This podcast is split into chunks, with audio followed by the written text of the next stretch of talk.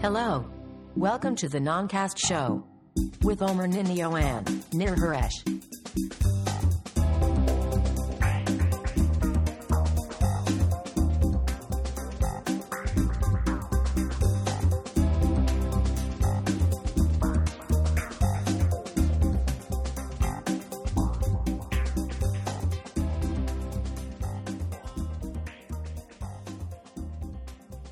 ערב טוב וברוכים הבאים למשדר סיכום השנה 2016 של הנונקאסט. אה, אם אין לכם מסיבת אה, סילבסטר או נובי גוד או משהו אחר, אז לדעתי זו האלטרנטיבה הכי טובה שיש, פחות או יותר, לשעה הזו.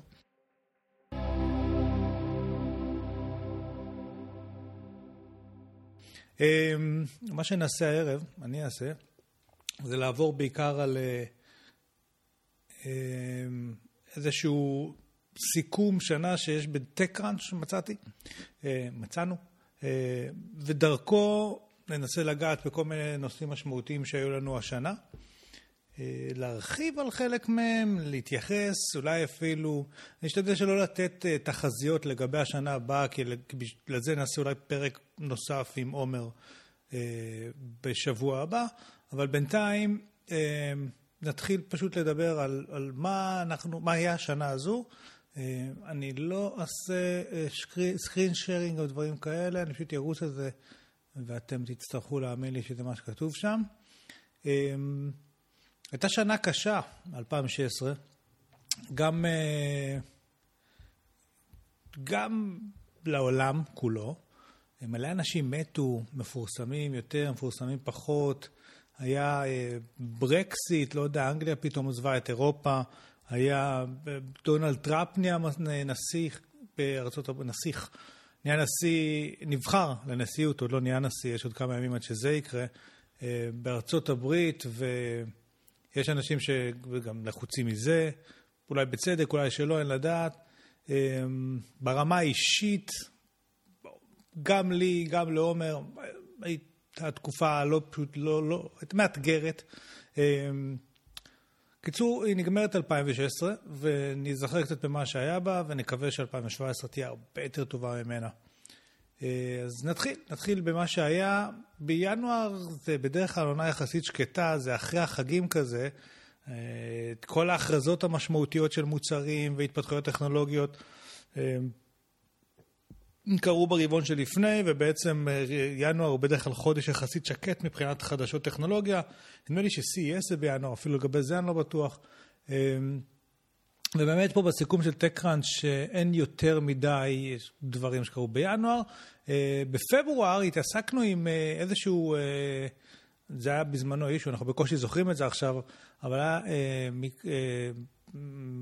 מקרה משפטי, תיק משפטי, דיספיוט כזה בין אפל לבין ה-FBI. אם אתם זוכרים, בזמנו היה איזשהו אה, רוצח אה, בסן ברנרדינו, שם באיזשהו בית ספר, שירה במלא אנשים, והיה שם טלפון, והמשטרה רצתה, היה לו אייפון, והמשטרה רצתה דרך האייפון אה, לפרוץ ולקבל פרטים עליו, על המקרה, על כל מיני דברים, לחקור, לחקור את המקרה הזה, אה, ואפל, סירבה לשתף פעולה, זאת אומרת סירבה לשתף פעולה במובן של אה, לייצר גרסה מיוחדת שבה יש איזשהו backdoor אה, שיאפשר ל-FBI לפרוץ במצבים כאלה.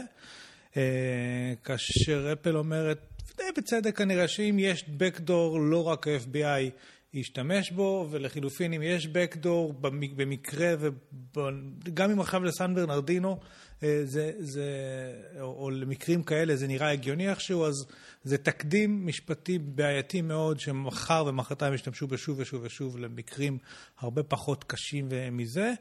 אה, הייתה שם, אה, היה שם עימות מאוד עקרוני כאילו סביב אם, אפל צריכים או לא צריכים, איפה עובר הגבול של privacy, ברקע באמת גוגל עם איזושהי גישה שונה לחלוטין, ה-ISPs, הספקיות אינטרנט אמריקאיות גם כן אה, משתפות פעולה עם הכל. אה, זה נגמר בזה שאם אני זוכר נכון, בסופו של דבר ה-FBI הצליח, או ה-NSA הצליחו לפרוץ לטלפון האלה ב brute force, כאילו באיזה שהם אמצעים יחסית מתקדמים ויקרים שיש להם, אה, ואפל לא התקפלה, שאני אוהב את זה באופן אישי. אמ, לא טריוויאלי בימינו, אנחנו נגיע בהמשך לעוד איזה ידיעות אה, לגבי אה, אה, גוגל, שכשהם השיקו מוצרים אחרים, על הנושא של ה privacy שהוא פעם חזק, עם פייסבוק היה עניינים לגבי זה השנה. אז נחמד לדעת, יש הרבה דברים רעים להגיד על אפל, אבל נחמד לדעת שבנושא של safety ושל, שלנו, privacy, הם שמים את הלקוח, לפחות ככה זה נראה, או זה מה שהם מציגים, אה, במקום יחסית גבוה.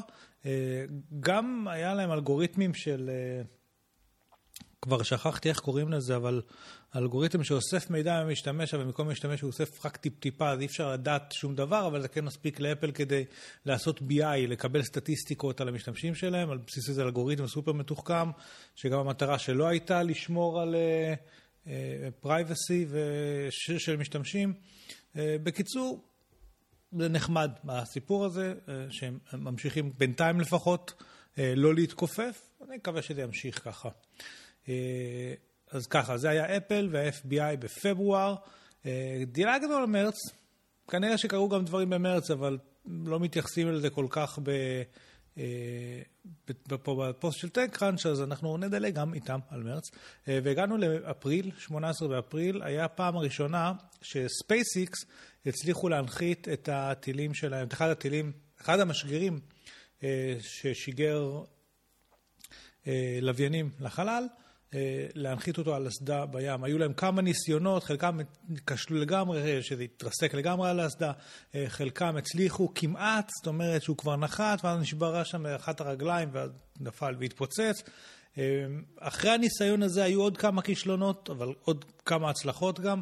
אה, והסיבה שזה כל כך כל כך משמעותי זה שברגע שיצליחו, וזה מה שספייסיקס מנסים לעשות, אה, להסדיר את הנושא של מחזור משגרים, אה, זה יהפוך את כל נושא החלל לזול ולכן נגיש הרבה יותר עבור תעשייה ועבור תיירות ועבור כל דבר שעולה לנו בדמיון, מאדים, whatever. ולכן ההישג הזה היה די, מאוד, די מש, מאוד מאוד משמעותי, אוקיי? את ספייסיקס גם עושים את זה עם, אה, כאילו ב production, בסדר? הם באמת שלחו, זה לא רק היה ניסוי, הם באמת שולחים אה, לוויינים לחלל, ועם אותם משגרים שבאמת אה, שלחו לוויינים, מנסים אה, אותם להנחית. במקביל יש את בלו אוריג'ין של אה, ג'ף בזוס מאמזון, שגם אה, להם היו כמה ניסויים מעניינים מאוד ומצליחים. ו... מוצלחים, אבל הם עדיין בגדר ניסוי, לא, לא נראה לי שהם שלחו השנה משהו באמת לחלל. ובאופן כללי, כל נושא החלל, שהיה קצת באיזושהי רגיעה אחרי השבתת מעבורות החלל, אה, הפך להיות משהו שאנחנו כל שבוע, שבועיים רואים אה, שיגור, עם צילומים ב-HD live מהמשגר ומהלוויינים והתחברות לתחנת החלל וניסויים בתחנת החלל. יש הרבה הייפ סביב חלל לאחרונה ואני חושב שזה אה, מעולה.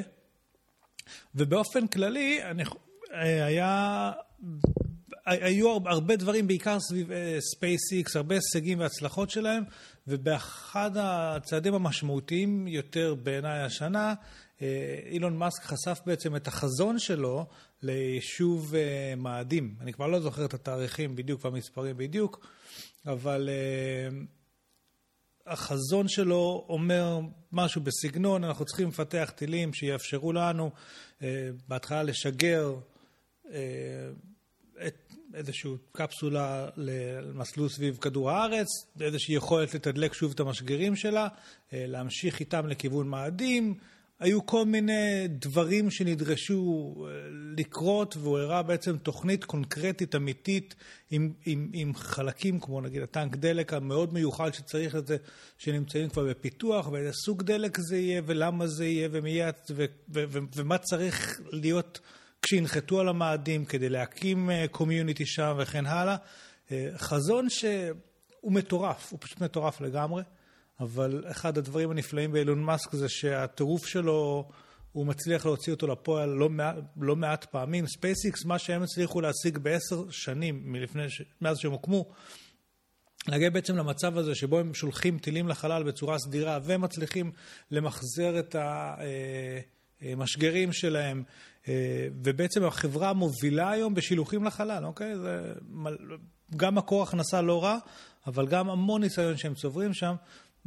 אם זה מה שהם הצליחו לעשות בעשר שנים, אה, רק נשאר לדמיין מה הם מסוגלים לעשות בעשר שנים הבאות, ויהיו קשיים, ויהיו טילים שיתפוצצו, וגם יהיו אנשים שימותו, אני בטוח בזה, בניסויים פה ושם, וזה יהיה כואב וזה יהיה דרמטי, אבל uh, הנושא הזה של uh, לשגר אנשים למאדים הוא סופר כנראה קריטי, מהזווית של אילן מאסק, מהזווית של להציל את האנושות, אוקיי? הוא... יש לו הרי החזון שלו הגדול והרחב, הוא אומר משהו בסגנון, אה, אנחנו די מחרבנים לעצמנו את הכוכב הזה עם זיהום אוויר, וצריך לעשות משהו בקשר לזה, climate change וכל זה. אה, אז הוא הולך על טסלה, מכוניות חשמליות נקיות יותר, בשילוב עם סולאר סיטי, שיספקו חשמל נקי יותר גם עבור המכוניות, אבל גם עבור הבתים ותעשייה וכן הלאה. וגם סביב זה היה השנה הציגו כמה טסלות, הציגו את ה... אה, את הוול, את הבטריה הזאת, ובעצם מאוחר יותר את הרעפים אה, של, של סולאר סיטי. המון המון אה, התקדמות מהכיוון של אילון מאסק והחברות שלו כדי לייצר איזשהו כוכב נקי יותר, אה, פחות זיהום, איכשהו לנסות לא להשמיד את עצמנו לכוכב הזה.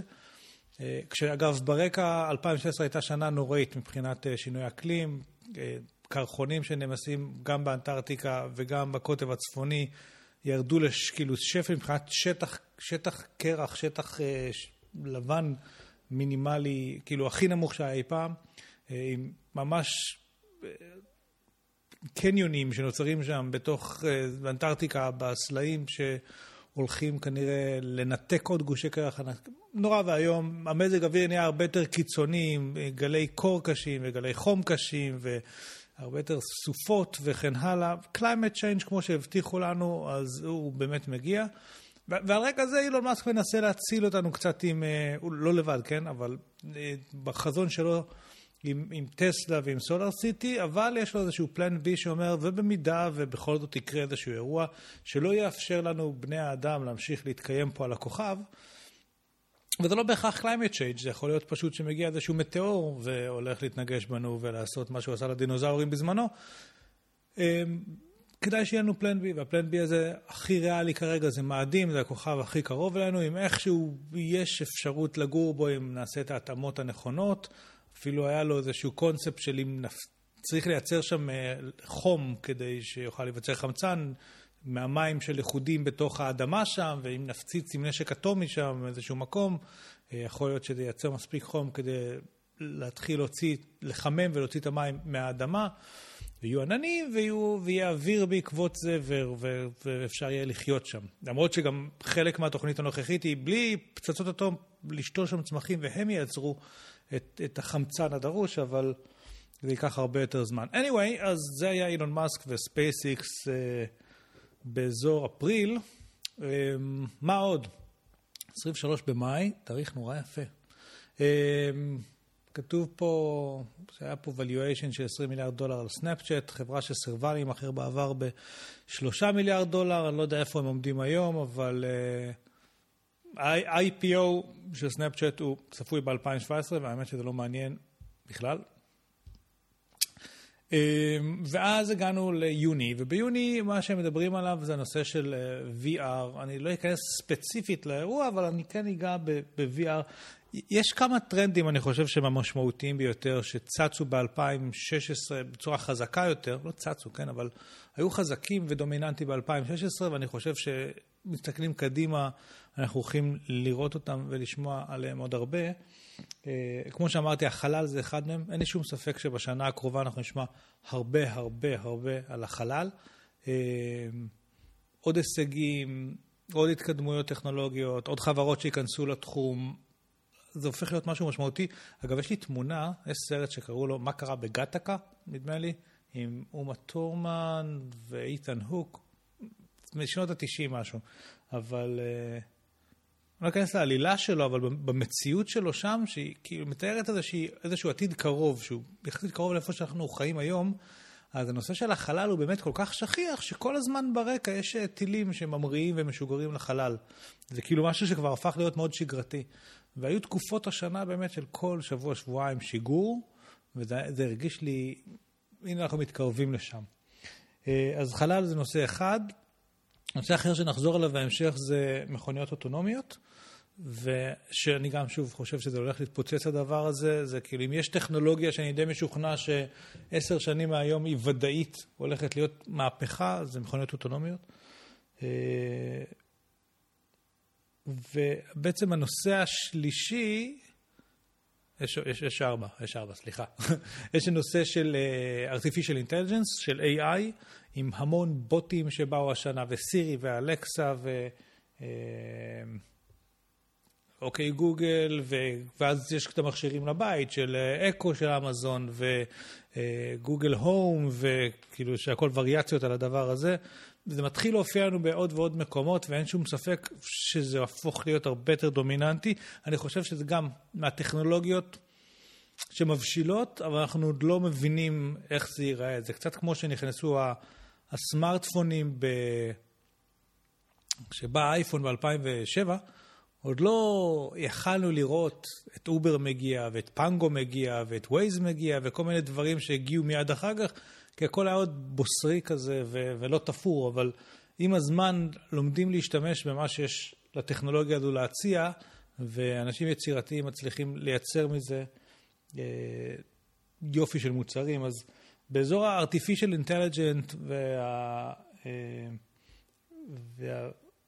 לא artificial intelligent, virtual reality ו-augmented reality, אה, ששוב פעם, דיברנו על זה בעבר, אבל ההבדל ביניהם זה ש-virtual reality זה בעצם, אני מסתכל על שני מסכים, אני לא רואה שום דבר חוץ מהמסכים, אני נכנס למציאות מדומה.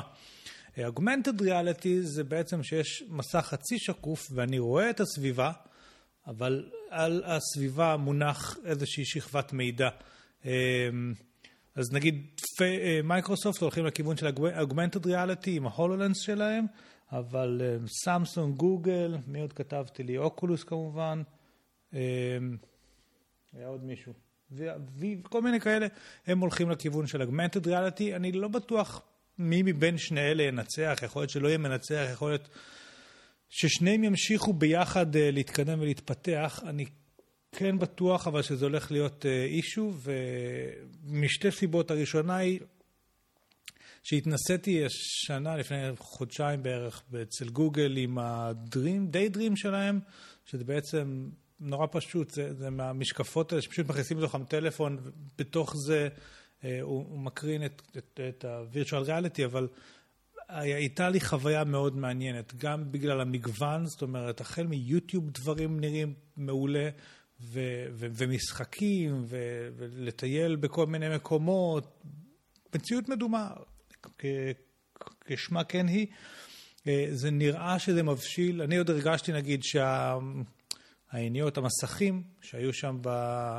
או, או, בהתנסות שלי לא היו חדים מספיק, אבל, והלטנסי אולי, כאילו ההפרשי זמן בין נגיד תנועה של הראש לתנועה של התמונה, עוד היו לא, לא, לא מדויקים, אבל בי פאר יותר טוב מאיפה שהיינו לפני כמה שנים, וכל כך הרבה חברות משקיעות כל כך הרבה כסף ומשאבים בדבר הזה, אה, אני בטוח שזה יהיה, שהם ימצאו עוד ועוד אפליקציות, עוד מאוד דברים שאפשר לעשות עם זה. אני זוכר דמוים נפלאים שהראו בעבר מטא, יש חברה שקוראים לה מטא שמתעסקת עם זה, ועוד כל מיני, אמ, של אבא שמדבר עם הבת שלו ועם משקפיים, מראה לו את הדליפה בכיור, אה, והוא מנחה אותה מרחוק ומצייר לה על התמונה עצמה כאילו מה לעשות ואיפה, וכאילו יש ממש איזושהי, כמו, כמו נייר או כמו שכבה שאפשר לצייר עליה אה, ביניהם. אה, אבל על המציאות, שזה סופר מגניב היה, או מישהו שמתקשר לטכנאי, למוסך, כאילו, והמוסכניק מסביר לו מרחוק איך לסדר דברים באוטו, גם כי שוב, כי שניהם רואים את אותו דבר והם יכולים לתקשר על המציאות. אה, בקיצור, מלא דברים יכולים לבוא מהמקום הזה, ואני בטוח, שוב, אני לא חושב שאנחנו שם עדיין, אבל אני חושב שאנחנו נהיה שם. אה, יותר ויותר במהלך השנה הקרובה והשנים הקרובות בכלל. גם artificial intelligence וגם, אה, סליחה, גם augmented reality וגם reality. אה, הסיבה השנייה, אגב, שאני בטוח שזה יצליח, היא פורנו. פורנהאב הוציאו השנה תמיכה רשמית לצורך העניין בווירטואל ריאליטי, יש סרטים שמותאמים לווירטואל ריאליטי בפורנהאב. אמ, א', תעשיית הפורנו בדרך כלל מקדימה, חלוצה בעולם הטכנולוגיה ומנצלת כל, כל טכנולוגיה חדשה כדי להעשיר את החוויה, והם באמת חלוצים אמיתיים ותמיד לא, לא תמיד אפשר לצפות בזה, מדרך זה, מה הולך להצליח ומה לא. כי היה נגיד גם אה, אה, פורנו על לייזר דיסקים, ואנחנו יודעים איפה לייזר דיסקים היום. אה, רובכם לא יודעים מה זה לייזר דיסק, אבל אה, העניין הוא לא רק זה שפורנו אימצו את זה, אלא זה שכל סקירה שנעשתה על ה- virtual reality porn על ידי בלוגים של טכנולוגיה, או כל מי שסקר את זה, אה, אמר שמדובר באיזשהו, שזה מאוד awkward, כאילו מוזר במובן ה... אה, זה מוזר, אוקיי, אבל זה מוזר מאוד כי זה Game Changer, כי זה משהו חדש, אחר, זה שינוי אמיתי. זה שינוי אמיתי בעולם הפורנו, אה, ואנשים הגדירו את החוויה הזאת כמאוד מאוד, הם לא צפו שזה יהיה ככה, אוקיי? הסיבה העיקרית היא שזה מאוד מרגיש, כשאתה מסתכל למטה ואתה בעצם רואה איבר, והמוח שלך מאוד מחבר את זה אליך. ומאוד, אתה חווה את זה כאילו אתה בפנים. אגב, לא רק בפורנו, כן? אנשים ששמו להם virtual reality, שבו הם עומדים על קצה של צוק. עכשיו, הם יודעים, אתה יודע שאתה בתוך חדר, כן? אבל אתה, אתה בתמונה, אתה על קצה של צוק, ואתה אמור לעשות את הצעד הזה לתוך הצוק. המון אנשים לא מצליחים לעשות אותו כי במוח שלהם הם מרגישים שהם חלק מה, מהסצנה, והיכולת הזאת של virtual reality ממש לגרום לך uh, immersive, איך אומרים את זה? בעברית, אין לי מושג, experience, כאילו חוויה כזאת שאתה באמת נמצא כרגע במקום אחר וחווה את מה שיש שם, ושוב, ככל שהרזולוציה שה, והלטנסי והזמני תגובה והכל ישתפרו, זה, זה רק ירגיש עוד הרבה יותר אמיתי. אה, זה משהו שאני חושב שיש לו אינסוף שימושים ואפליקציות, ואפשר, שזו אותה מילה, שימושים ואפליקציות, אה, אפשר לצאת לטיולים בחו"ל מתוך מיטת בית החולים שלך בזמן שאתה משותק או אני לא יודע מה.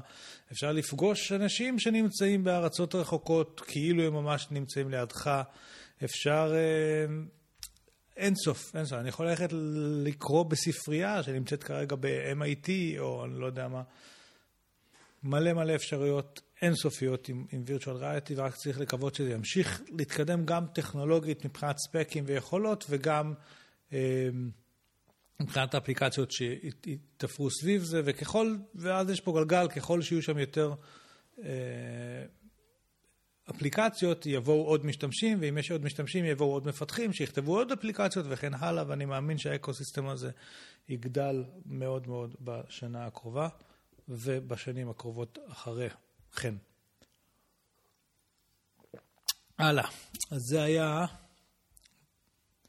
וירטואל ריאליטי בשלישי ביוני. אגב, אין לי מושג על איזה אירוע מדברים, כן? אבל uh, זה היה לאורך כל השנה. Um, 11 ביולי, פוקימון uh, גו יצא שם וכבש את כל העולם בשבוע. היה שבוע משוגע לגמרי, שמלא מלא אנשים בכל העולם הורידו פוקימון גו, ואנחנו דיברנו אז על קהלים שלמים שפתאום צצים באיזשהו מקום, כי בפוקימון גו יש איזושהי אה, דמות אה, לתפוס שם שהיא נדירה. אה, המניה של נינטנדו טסה למעלה, התרסקה אחר כך, אנשים שנאו את פוקימון גו, אנשים מתו על פוקימון גו. זאת בהחלט הייתה תופעה. אגב, זה מאוד מתחבר לנושא של אה, augmented reality, כי מה שקורה בפוקימון גו, שזה מציאות רבודה, או שאני, שאני חצי באפליקציה וחצי בעולם עצמו, כי מה שקורה בפוקימון גו זה שכדי להשיג כל מיני הישגים, כמו לדגור על הביצים, ו... צר, צר, או, או למצוא אפילו את היצורים, צריך פיזית לצאת מהבית ולהסתובב בעולם, או בעיר או באזור שסביבך, אה, כדי ללכת, להגיע למקומות שנמצאים פרוסים ברחבי המציאות האמיתית. אה, וכשמגיעים אליהם, אז בעזרת הטלפון יש בעצם מלחמות עם פוקימונים שהם שכבה שעל המציאות. אה, מה שהיה מגניב מאוד בזה בעיניי זה שהמון אנשים עשו המון המון ספורט בתקופה הזו. אה, יצאו מהבית והלכו המון ברגל, קילומטרים, אני צריך איזה עשרה קילומטר לחלק מהביצים, שניים, שני קילומטר, חמישה קילומטר. ילדים, אני יודע, מהבית ספר של הילדים שלי, היו יוצאים בשבתות לציד פוקימונים כזה, שנמשך על פני 15-20 קילומטר בסוף שבוע אחד. אחלה דבר. כאילו, לקום ולהוציא אנשים מהבית. אה, הבנתי שאפילו עכשיו מכניסי, כאילו יש בתי אבות שמעודדים אה, שימוש בדבר הזה, בדיוק מהסיבה הזו של לעודד את, ה, את הספורט ואת ההליכה וכן הלאה. אז זה היה לגמרי אישו פוקימון גו, הוא לא נעלם כאילו לגמרי, אבל הוא כבר ממש לא מה שהוא היה. אה, אני לא יודע אם אנחנו נדבר אחר כך בהמשך על אה, הנס, אבל נינטנדו גם היה להם את ה... אה, הם הוציאו קונסולה קטנה שהיא מחווה לנס של פעם באיזה 60 דולר כמשהו לקריסמס. בכלל נינטנדו היה להם גם את ה... איך קוראים לו? נו, כבר מחקתי אותו או עוד לא? כן, מחקתי אותו. אה, מריו, מריו, על האייפון שהם הוציאו לפני כמה זמן. הייתה להם שנה מעניינת אחרי כמה שנים אה, שהם היו בתקופה לא כל כך טובה, אה, אבל זהו, פוקימון גו. מה אני אדלג על הפוסט הזה של, כי הוא גם ביולי, הוא לא מעניין. הפיד של פייסבוק, אז היה איתו כל מיני עניינים, היה, נדמה לי בתחילת השנה הזו, כבר אני לא זוכר באיזה שנה זה היה, איזה עניין שגילו שפייסבוק עושים בעצם אה, אה, מניפולציות, על, על, או ניסויים ממש, על, על הפיד, והם פרסמו לאנשים אה, פוסטים עצובים, ורצו לראות איך זה משפיע על המצב רוח שלהם וכן הלאה. מה שעשו מניפולציות על רגשות של אנשים, אני יכול להבין למה עשו את זה. הם אגב עושים שיתופי פעולה עם אוניברסיטאות וכל מיני מכוני מחקר באמת כדי להשתמש ביכולות שלהם ובקהל מיליארד וחצי daily active users, נדמה לי זה הדבר האחרון ששמענו. אז הם, הם, הם עושים המון ניסויים שם, אבל היה איזשהו ניסוי שבאמת אנשים אמרו שהוא היה קצת מוגזם. אה, המשיכו להיות כל מיני עניינים סביב הדבר הזה. בין השאר, הם... אה, לקראת סוף השנה עכשיו, אה, לקראת הבחירות בארצות הברית, ואנחנו נגיע לזה, היה המון דיונים סביב אה, האם פייסבוק אחראים על, על ה content, במובן של אם יש fake news, האם פייסבוק צריכים לעשות משהו לגבי זה, אם פייק, אם, אם זה, אם כאילו זה הערוץ שדרכו אנשים צורכים חדשות, והוא משפיע על הדעות של אנשים, ו... ופייסבוק יודעים ש, שיש שם חדשות שהן שקריות ולא עושים שום דבר לגבי זה, האם לפייסבוק יש אחריות בנושא? זה עניין שהיה מאוד מאוד גדול, בעיקר סביב הבחירות בארצות הברית, שתכף נגיע גם אליהן. אמ, ובאופן כללי, כל הזמן יש התעסקות שם עם פייסבוק ועם הפיד שלהם ומה הם עושים איתו, וזה לא מפריע להם להמשיך ולהצליח ולגדול כל הזמן ב growth, כל הזמן ב trend up. המספרים שלהם עצומים ולא נתפסים. לא נתפסים. אמ, חברה שאני חושב שהיא מאוד טובה. אני, אני חושב שהיא מנוהלת מאוד טוב. אפשר לאהוב את המוצר, אפשר לא לאהוב את המוצר, אפשר לאהוב את uh, מה שקורה לנו, האנשים שהתחלנו לצלם דברים רק כדי... כשאנחנו מצלמים תמונה, זה עם מחשבה של למי אני הולך לשלוח אותה, או איפה אני הולך לפרסם אותה, או מה יהיה ה tagline שלה, כאילו, מה אני אכתוב, טקסט ליד. יכול להיות שזה באמת קורה, אני לא חושב שפייסבוק אשמים בזה, אני חושב שהעולם כולו, כי יש גם סנאפצ'אט ואינסטגרם ומלא וואטסאפ, מלא דרכים אחרות לשלוח תמונה. אמ, אבל המון דברים טובים קורים גם בפייסבוק, מהאביב הערבי וכל מיני מהפכות אמיתיות כאלה, דרך הדיווחים מסוריה בפייסבוק וטוויטר של אנשים במצוקה אמיתית שהצליחו דרך זה להעלות את המודעות בכל העולם. דרך פוסט של מישהי בישראל, אה, מורן מישל, ש... שפשוט ביקשה מנשים לשתף אותם, או לשתף בחוויות של הטרדה מינית. והמון המון מאות ואלפי אה, ישראליות שיתפו בחוויות של הטרדה מינית, ובעצם היה שימוש בפלטפורמה הזו של פייסבוק כדי ליצור מודעות, שוב פעם, לעוד נושא מאוד מאוד חשוב. אה, פייסבוק היא פלטפורמה עצומה ומדהימה, וצריך לראות שהוא עושה, כמו אגב, מה שדיברנו קודם על אגמנטד ריאליטי, וירטואל ריאליטי, היכולות הן מטורפות, השאלה זה מה יעשו עם זה, אה, ואני מקווה, אני חושב שהיא לא, here to stay for quite a long time פייסבוק, אני לא רואה אותה נעלמת. היא כוח עצום אגב. זה שמרק זקרברג היום יכול להשפיע על מיליארד וחצי איש, זה משהו שאני לא חושב שבהיסטוריה היה אי פעם מישהו עם כזה כוח. והנה, הניסויים האלה שהם עושים בפיד מראים שהוא אשכרה יכול להשפיע על מיליארד וחצי איש. הוא יכול להחליט איזה חדשות, שאייטמים מסוימים מפולטרים, נגיד הוא לא אוהב את טראמפ, אוקיי? הוא יכול להחליט שירדו כמות הפוסטים שהם פורות טראמפ. הוא יכול להחליט את זה, ויש לו השפעה על מיליארד וחצי איש. ואם מסתכלים על זה כאל נתח מהאנושות, אז מדובר על, תוך כמה אנחנו היום, שבע וחצי נגיד, זה חמישית. זה חמישית מהאנושות שהבן אדם הזה יכול להשפיע עליהם. כוח עצום. אה, בינתיים הוא עושה עם זה דברים טובים. אגב, גם קרן, אה, שהוא ומל... שכחתי את השם של אשתו, הכריזו על השנה שבה הם תורמים 99% מההון שלו למטרות מאוד טובות, אה, שזה בעקבות ביל גייטס ועוד אנשים, ש... ווורן באפט שעשו כל מיני מהלכים כאלה, אה, זה נהדר, אבל פייסבוק עצמה כמוצר, כחברה, בינתיים גם בעיניי עושים דברים טובים ונכונים, מנוהלים בצורה מאוד טובה ומעניינת, ואני מקווה, ש... אני מאמין שגם שם אנחנו נראה המון גדילה. אה, כן הפכה להיות סופר קריפית, אני חייב לציין, כחלק מהמגמה של, דיברנו עליה בהתחלה, של privacy. כמות הפעמים היום שאני מדבר על משהו, וארבע דקות אחר כך מופיעה לי פרסומת. עכשיו, אני מדבר בטלפון או בוואטסאפ או במשהו, וארבע דקות אחר כך אני רואה פרסומת לדבר הזה בפייסבוק, היא מפחידה. עכשיו, זה יכול להיות coincidence. בוואטסאפ אנחנו יודעים, אגב, שזה של פייסבוק, אז clearly הם עושים harvesting שם. למידע ו- ו- ומחברים את זה, הם גם אמרו את זה, היה שזה רעש קצר סביב זה וזה נגמר די מהר. אבל יש המון מקרים שאני באמת לא יודע מאיפה פייסבוק יודעים שאני דיברתי על זה עם מישהו. אה, זה נהיה creepy, הם יודעים עלינו הכל, הכל הכל. פייסבוק וגוגל יודעים עלינו הכל. אה, אני לא חושב שאנחנו מסוגלים להבין את ההשלכות של הדבר הזה כרגע, אבל כשיקרה אסון אנחנו נגיד, אוקיי, זה היה בגלל זה. אה, הלאה, מה עוד? אז זה היה פייסבוק קצת, דיברנו על הפיד שלהם בספטמבר 6. בספטמבר 7, אפל officially unveiled את האייפון 7 והאייפון 7 פלוס. בעיניי זאת אגב חדשה פחות מעניינת מ... היה שם איזשהו controversy לגבי, בעיקר ה headphone jack, שבעיניי זה...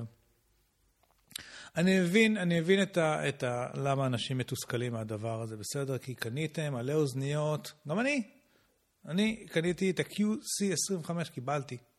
את ה-QC25 אה, של בוז, ה-Noise Canceling, המעולות, מעולות, מעולות, מעולות. שבועיים אחר כך יצא QC35, ואז כמה חודשים אחר כך אפל ביטלו את ההדפון ג'ק באייפון 7, אז גם לי זה לא נעים החוויה הזאת, אבל א', הם סיפקו איזשהו מתאם, וב', לשם הולך העולם, אוקיי? במקום הזה של אה, גם גם כשהוציאו את ה dock connector מהאייפון עם ה-30 pin הגדול הזה ועברו ללייטנינג, כולם נורא כעסו על זה, אבל אין מה לעשות, צריך להתקדם, וה headphone jack הוא כרגע הדבר הכי עבה באייפון, שמגביל אותו מלקטון, תופס real estate בפנים, ובאופן כללי אנחנו הולכים לכיוון של עתיד אלחוטי. אבל לא על זה רציתי לדבר בכלל, בכל מה שקשור לאייפון 7. מה שרציתי לדבר עליו היה נוט 7 דווקא. אה, הסיפור הזה עם הנוט 7 שהתלקחו בהטענה, היה שם איזה עניין שיותר ויותר מקרים קרו בתקופה די מהירה. אה, בדיעבד גילו שכנראה שבסמסונג ידעו שיש שם איזושהי בעייתיות במרחק של הבטריה מהברגים, הם רצו להגדיל את הקפסיטי של הבטריה בלי להגדיל את הנפח של המכשיר, והיה שם, לקחו איזשהו סיכון הנדסי שעלה בזה שהרבה טלפונים פשוט התפוצצו. קורים סיכונים הנדסיים, אבל אני זוכר את עצמי, לפני כמה חודשים טסתי לחו"ל, וזה שיש בשדות תעופה אמ, שלטים שאסור לעלות נוט 7, דגם ספציפי של מכשיר אה, לטיסה, והיה היה עכשיו, ממש השבוע, היה מקרה שבו מישהו עלה לטיסה עם טלפון רגיל, והוא פתח הוטספוט, כאילו רשת מתוך הטלפון שלו, שקראו לה סמסונג נוט 7, ולא לא, לא העלו את הטיסה לאוויר. עד כדי כך יש פחד מהמכשיר הזה, וריקול של... בהתחלה היה, סמסונג עשו החלפה של מכשירים. ואחר כך הם עשו ריקו לכל המכשירים, ואחר כך הם עשו להם בריק, כאילו בעדכון תוכנה. ש... ש... ש... שיעשה אותם לא שמישים. אני לא זוכר תופעה כזאת שקרתה בעבר עם אף מכשיר, אולי היו מכוניות כאלה שהם היו אסון כזה מטורף, אבל uh, בעיניי זאת הייתה תופעה מאוד מאוד מעניינת, לראות... Uh, את הממדים של התופעה הזאת. זה היה כישלון עצום לסמסונג אה, מהבחינה שזה היה אמור להיות אחד המכשירים היותר משמעותיים שלה ברבעון החגים הזה, ובאמת אה, המספרים הראו שאפל מכרו, על כל סמסונג שנמכר באופן כללי ברבעון החגים, נמכרו שני אה, אפלים, אייפונים. זה עצום בהבדל, כן? אני לא מדבר בכלל על אנדרואיד מול iOS, אלא על סמסונג מול אפל, היצרניות. הסמסונג אמ, כמובן דחפו את ה-6, S, לא, S6 ואת ה-Edge וכל מיני כאלה, מכשירים אחרים, אבל הנוט היה אמור להיות המלך, והוא כרגע, פשוט הרגו את המכשיר הזה, וכנראה, שמועות אומרות שאפילו לא ימשיכו לנוט 8, אלא כדי לא, כדי להרוג את ה brand הזה לגמרי, אלא מה שיעשו שנה הבאה בגלקסי S יהיה פשוט אחד גדול יותר, S פלוס כזה. איך הם חשבו על זה? מקורי. אמ, אז, אז בעיניי באמת האייפון 7 היה פחות מעניין, הוא, הוא, הוא מכשיר נחמד, כאילו האייפון 7, יש פה את המצלמות המגניבות האלה, ו...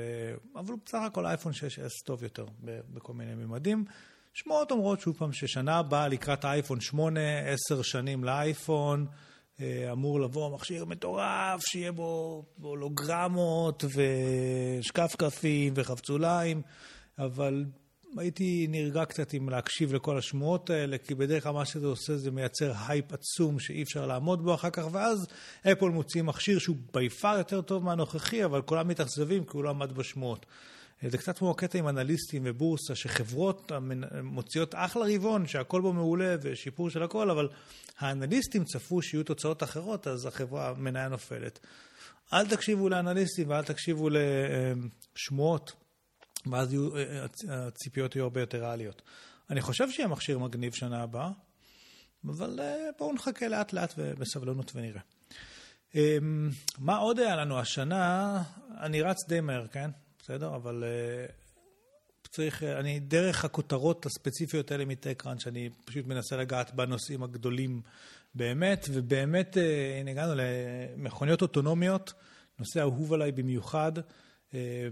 שקרו בו כמה דברים במהלך השנה, אז הכתבה פה מדברת על זה שאובר התחילו Self-Driving Car Pickups in פיטסבורג, שבעצם בפיטסבורג היו מוניות של אובר כאלה, או שהם היו Self-Driving uh, עצמאיים, בזמן הנסיעה באובר, הגיע רכב שעדיין יושב בו נהג, אבל הוא לא נוהג באוטו, וכבר ממש הנסיעה עצמה קרתה על ידי רכב uh, אוטונומי. Uh, מה עוד? טסלה הוציאו, הוציאו את האוטו פיילוט 7, אה, אה, והספיקה להיות תאונה אחת עם האוטו פיילוט של ההוא שראה DVD של אה, שרק או משהו, אני לא זוכר של מה. אבל האוטו פיילוט הזה הוא כבר מתחיל, הוא יצא מעד עדכון, אבל התוצר, מה שאנשים מדווחים שהוא עושה זה ממש שינוי של, של חוויית הנהיגה. כולה, המכוניות האוטונומיות, אה, אה, טסלה הציגו השנה שניים, שלושה סרטונים של מכוניות שממש יוצאות הם, ממקום אחד, נגיד מהבית של הבן אדם, אל העבודה, אל המטה של טסלה, אה, דרך גם בין עירונית, גם עירונית, בנהיגה אוטונומית מושלמת לחלוטין, end-to-end, מההתחלה עד הסוף. ו- וזה מדהים, כאילו, עם, עם ערנות לכל הסביבה ב- ב- ב- ביכולות שאין לנהג רגיל, אוקיי? הוא לא יכול להסתובב 360. אמ, יודעת לעצור, להתאים את עצמה למהירות. הנהג באמת יכול לא להיות חלק מהחוויה, ואני חושב שזה נהדר. אני מאוד אוהב לנהוג, אבל אני חושב שאנחנו גרועים בזה, כי אנחנו לא מסוגלים להישאר מרוכזים בשום דבר לאורך זמן, בטח לא כשיש פקקים, וזה מאוד מעצבן אותנו, ואנחנו ממהרים עכשיו, ואנחנו לחוצים, וקיבלנו הודעה בטלפון שאנחנו חייבים לענות עליה. אין מה לעשות, זה לא, זה לא בשבילנו לנהוג, כאילו זה היה זה משהו מאוד זמני, שהיה חייב לקרות עד שתבוא הטכנולוגיה המתאימה, המתאימה שתאפשר לנו לא לנהוג. פשוט, תחבורה ציבורית לא הייתה מספיק יעילה, היא לא ידעה להביא אותנו end-to-end בלי שנצטרך לנהוג. עכשיו אנחנו מגיעים לנקודה שאני יכול לנסוע ממקום ספציפי למקום ספציפי, בלי שאני צריך לנהוג, במחיר סביר, כן? כי זה לא נהג מונית שזה נורא יקר. אני חושב שזאת הולכת להיות מהפכה מטורפת. השבוע היה סרטון נוסף שהראה טסלה, צופה, אה, נותנת התראה על תאונת דרכים על מצב חירום שקורה לפניה, עוד לפני שהוא קרה, זאת אומרת, רואים רכב לפני הטסלה, הטסלה נותנת התראה ומתחילה להאיט, ואז קורית תאונה. זאת אומרת, היא זיהתה ששני רכבים במהירות שהם הולכים להתנגש אחד בשני, וכשמסתכלים על הסרטון לא רואים את זה, כאילו אנחנו לא מסוגלים לראות את הניואנסים האלה של המהירות.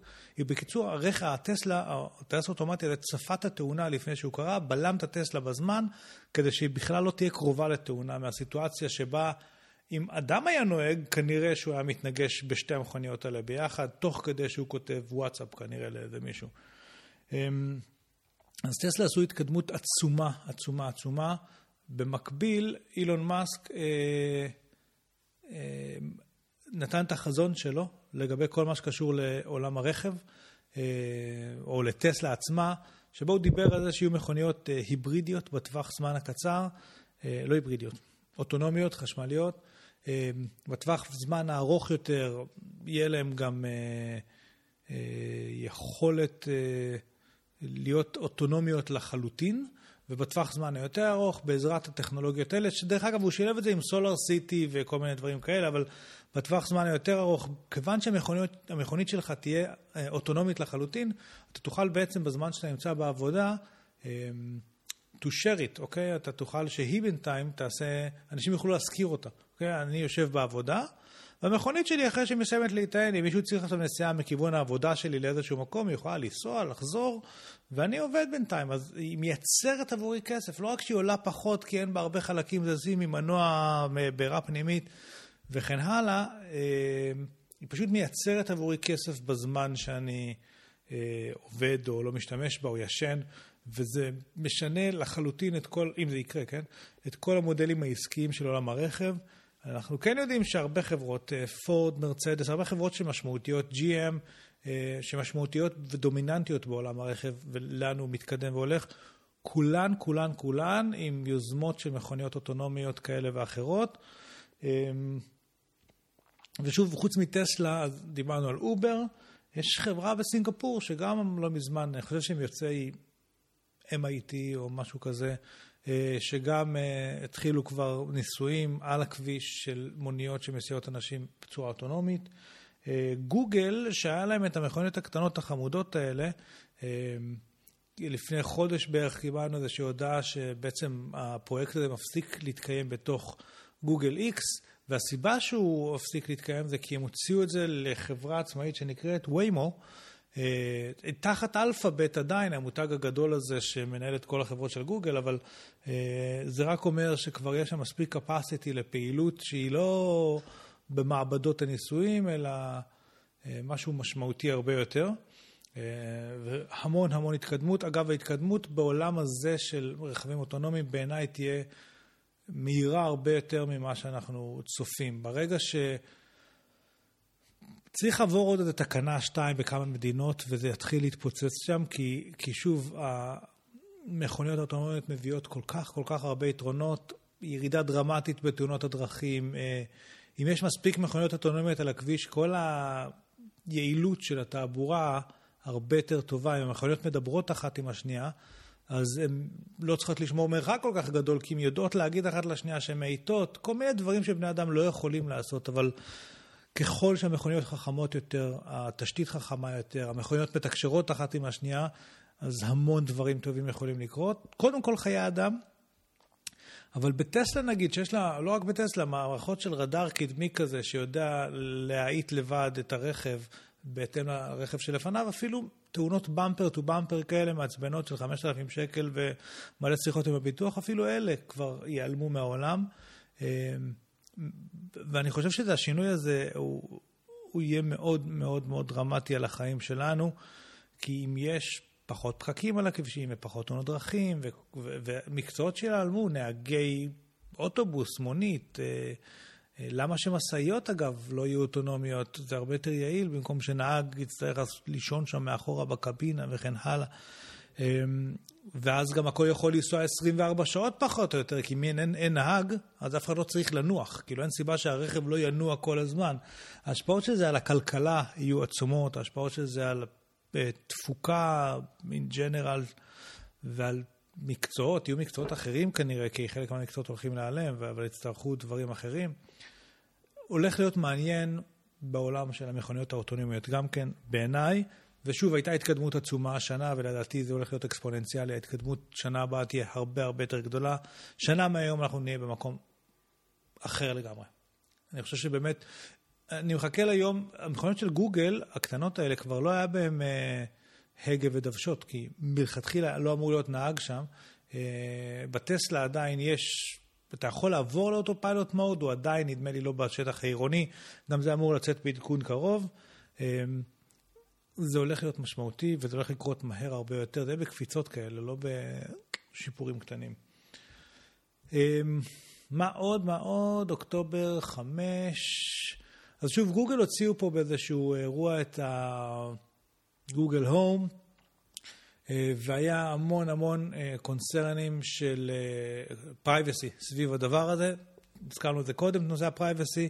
העניין שכשיש לך מכשיר בבית, גם של בעיקר של, דיברנו גוגל ופייסבוק בתור חברות שחיות על המידע שלך, אוקיי?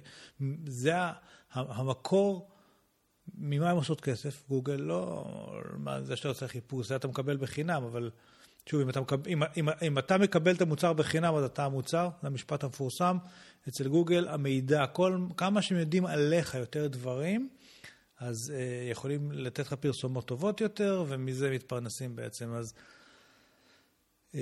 כשיש לך מיקרופון בבית, שהוא עם artificial intelligence, אוקיי, הוא גם נהיה חכם יותר, והוא לומד מכל מיני דברים, ויודע לעשות contextual, כאילו, uh, understanding כזה, והוא יודע... בקיצור, יש לך את הדבר הזה בבית, והוא שומע כל הזמן מה קורה אצלך בבית. זה מפחיד, זה מפחיד בעיקר כשזה הולך לחברה שאנחנו יודעים שהיא משתמשת במידע by definition, זאת אומרת, עכשיו, תאורטית היא משתמשת בזה עבור עצמה. אבל זה גבול מאוד דק, אוקיי? זה גבול מאוד דק, וכאילו, כאילו אם ההבדל בין הגוגל הום לשאר הדברים בגוגל, זה שכאילו בשאר הדברים של גוגל זה סוג של opt-in, אוקיי? אני צריך ללכת ולעשות איזושהי פעולה אקטיבית ביוזמתי כדי להשתמש בגוגל, ושהם ישתמשו במידע שלי. אז לדוגמה, אמ, אני צריך ללכת לעשות חיפוש, אני צריך להשתמש בשירות מפות, אני צריך לעשות משהו ביוזמתי, כדי ש... ואני יודע שיש סיכוי שהם ישתמשו במידע הזה, אבל אני די שולט על מה אני מחפש, לא מחפש וכן הלאה. אני יכול אפילו לשלוט בזה, אבל שמיקרופון כזה יושב בבית שלך, מחובר לכל השרתים של גוגל דרך artificial intelligence שלהם, אתה לא שולט על כל מה שאתה אומר. אתה לא, אתה לא יכול כל הזמן להיות מודע למה שאתה אומר, אז, אז יש פה סיכוני privacy מאוד גדולים. וגוגל לא התיימרו בשום שלב להגיד שה privacy שלך פה כאילו מוגן. הם אומרים, אנחנו משתמשים במידע הזה. אתה רק צריך לקוות טוב טוב טוב שהם שומרים על האינטרס שלך. אמ, אז זה היה בחמישי באוקטובר, ב... איזשהו, טוב, ב-17 באוקטובר יש פה איזה סיפור על ת'רנוס, שהיא איזושהי חברה שהייתה מאוד מאוד מבטיחה בעולם ה... body... וולנס כאלה, אבל לא ניכנס לזה, זה יתברר שאין שום דבר מאחוריהם, והמנכ"לית הנורא אה, מרשימה שלהם, בהתחלה הייתה מאוד מרשימה. אה, אה, בקיצור, היא ירדה בבושת פנים מהבמה העולמית. רק שנייה, מה יש לנו כאן? בסדר גמור. רגע, אז אני אעצור. סבבה. אז זה לא כל כך מעניין אותנו, זה חצי פוליטי בכלל הכתבה הזאת. אה, ב-28 באוקטובר, אז טסלה הציגו את את הסולר רוף טיילס שלהם, רעפים שבעצם אפשר להחליף, בבתים אמריקאים יש כאלה רעפים שטוחים כאלה שפחות נפוצים אצלנו, שאפשר להחליף אותם ברעפים של טסלה. הם זולים יותר, עמידים יותר ומייצרים חשמל. וזה עוד אחד מהצעדים ששוב אילון מאסק וטסלה ומנסים לעשות כדי לגרום לעולם נקי יותר. זה נראה סופר מגניב. זאת אומרת, אם הייתי בונה היום בית חדש, והייתי צריך לשלם כבר על רעפים, אני לא רואה אף סיבה לא לשים כאלה רעפים עם אחת מהסוללות שלהם ולא לשלם חשמל יותר בחיים. גם ככה אתה משלם את הכסף על הרעפים, או אתה עושה שיפוץ לצורך העניין או משהו כזה, הסוללה לא נורא יקרה ואתה יכול לרדת אוף דה גריד לגמרי. אתה יכול למכור חשמל לגריד, לרשת החשמל. זה בעיניי... אה, מה שמצליחים לעשות טסלה, שוב, וזה חלק, אגב, ממה שאילון מאסק דיבר בנושא, גם של הרכבים, אוקיי? גם טסלה עצמה וגם של הטיסות למאדים, זה לעשות את הדברים במחירים. המחיר פה הוא פונקציה נורא נורא חשובה. רק אם המחיר הוא ריאלי, הוא משהו שאנשים יכולים באמת להתייחס אליו כאל אלטרנטיבה אה, אמיתית, רק אז זה, זה מעניין, אוקיי? אז, אז, אז הנה, פה ברעפים האלה הם הצליחו לעשות את זה במחיר שהוא כמו רעף רגיל, וזה עמיד יותר, אז כאילו ב long run אפילו זול יותר. ואתה מקבל כסף חזרה פה מה grid, או, או לפחות משלם הרבה הרבה פחות חשמל. אותו דבר ברכב, הם הצליחו לעשות רכב, הטסלה מודל 3 שאמור לצאת השנה. אה, אה, גם, גם המודל S, אוקיי? הוא לא היה יקר, הוא היה יקר כמו מכוניות יקרות בארצות הברית, אבל מלכתחילה הוא פנה לסגמנט הזה. אבל המודל 3 אמור לפנות ל-35 אלף דולר, שזה טויוטה קאמרי כזה. שוב פעם, להביא את הבשורה של אוטונומי, של חשמלי, של חכם, של העתיד, למחירים כאילו ש, שהם סבירים לחלוטין מבחינת ה consumer. אותו דבר הוא דיבר בטיסה למאדים, הוא אמר, אם זה, אם זה יעלה מ-3 מיליון דולר, זה לא רלוונטי לרוב האנשים. אם זה יעלה 100-200 אלף דולר, כזה כרטיס טיסה למאדים, זה משהו שיאפשר לבן אדם רגיל, שיש לו בית, למכור את הבית, הוא, הוא לא צריך יותר בית אם הוא טס למאדים, כן? כי הוא לא חוזר, הוא הולך לחיות שם עכשיו, אז הוא מוכר את הבית, קונה בכסף הזה אה, כרטיס לשם, וזהו, ו, ו, ו, וזה דובל וזה ריאלי כמעט עבור כל אחד, אוקיי? 100 אלף דולר. אה, שוב, בשביל לעשות שינוי כל כך קיצוני בחיים שלך, אה, ולטוס לפלנטה אחרת, אז זה סכום סביר. וכל זמן שאילון מאסק מצליח להנגיש לנו טכנולוגיות או רעיונות כאלה שהם כביכול עתידניים ומשוגעים ומטורפים, אבל הופך אותם למחיר שאנחנו האנשים הרגילים יכולים לשלם אותו, רק ככה הוא יצליח לעשות שינוי גורף שמקיף הרבה אנשים. אז אלו היו הרעפים, ואז שוב פעם, אינטל דרך אגב, היה משהו, אני לא אתייחס ל... דבר אחד שאני אגיד שהיה בעיניי מאוד מאוד מעניין, זה דווקא הכרזה של מייקרוסופט לאחרונה, אה, בכניסה שלה, בעבודה שלה עם מעבד של קוואלקום. זה מאוד טכני מה שאני אומר עכשיו, אבל השוק של המחשבים היה המון המון שנים, היה את ווינטל, ווינדוס ואינטל ואת כל השאר, אה, ואז התחיל הנושא של המובייל, שמשהו שאינטל לא הצליחו להיכנס אליו וארם שולטת בו חזק, אבל עדיין באזור ה-PC זה נשאר ווינטל. היה קצת אפל, אבל אפל לא שחקן דומיננטי מדי, למרות שכאילו הם, הם גדלים בעולם המחשבים, אבל עדיין הרוב זה ווינטל. אה, וההכרזה הזאת של מייקרוסופט, שווינדוס 10 יכול לעבוד עם מעבדים של קוואלקום, של ARM בעצם, יכולה להיות מאוד מאוד משמעותית, כאילו אם אינטל, אינטל עכשיו מקבלת תחרות אמיתית במגרש שלה. זה לא שהיא לא הצליחה להיכנס למובייל עד, כמו עד עכשיו, זה פשוט במגרש שלה קורה עכשיו הדבר הזה. בעיניי אנחנו עוד, שוב פעם, עוד אירוע שאנחנו עוד uh, נראה, אני, אלא אם כן אינטל תגיב נורא מהר ובצורה מאוד טובה ויעילה, אני חושב שאנחנו נראה את ההשלכות שלו בשנה הבאה. הנס קלאסיק, הנה דיברנו על זה קודם, בנובמבר, ב-9 לנובמבר, היה הנושא של הבחירות בארצות הברית. נבחר דונלד טראמפ במקום הילרי קלינטון. אה, זה פשוט היה מוזר, כי אף אחד לא ציפה לזה, ומיד אחרי שזה קרה, התחילו לנסות להבין מי בעצם אשם בזה שבן אדם שהוא סוג של קריקטורה נבחר להיות נשיא המדינה החזקה בעולם. וכמובן האשימו קצת את המילניאלס, קצת הטכנולוגיה, קצת כל מיני דברים, אבל אמ, בסופו של דבר אה, הוא הולך להיות הנשיא, וגם מה ההשפעות שלו עכשיו, האם, איך הוא יהיה עם סיליקון וואלי, ואיך הוא יהיה עם כל מה שקשור לאיכות הסביבה, ואיך הוא יהיה עם כל... אף אחד לא יודע. אה, זה חלק ממה שנצטרך להתמודד איתו ב-2017 גם כן. אמ, מה עוד? אני חושב ש... קריספר, קריספר זה טכנולוגיה ביולוגית בעצם של... אה, דיברנו על זה, איזושהי יכולת מטורפת, ממש מטורפת, שנכנסה לכל מה שקשור ל-DNA sequencing כזה אה, ב, במעבדות. אפשר לעשות המון ניסויים ש, לש, ש, שנוגדים את מה שהטבע, כאילו, לשכפל מאוד בקלות כל מיני גנים ו, וכן הלאה. לא מספיק התחום שלי כדי שאני אדבר עליו בביטחון כזה, אבל uh, קריספר הוא מהפכה בעולם הביולוגיה. Uh, ובסין השבוע, או סליחה, החודש שעבר, עשו פעם ראשונה אה, שינויים בגנים של, אה, על, על בני אדם. אה, וזה מפחיד ומדהים באותה מידה, כי זה יכול להביא תרופות משוגעות לגמרי, שמדויקות ברמת הגן שלי ספציפי, עם המחלה הספציפית שלי. וזה עצום וזה מדהים כאילו כמה זה יכול לתת לי, ולעומת זאת זה יכול אה, להשמיד אותנו כאנושות די די בקלות אה, אם, אם, אם עושים את הפעולה הלא נכונה ומשתכפלת בצורה נורא מהירה וקלה.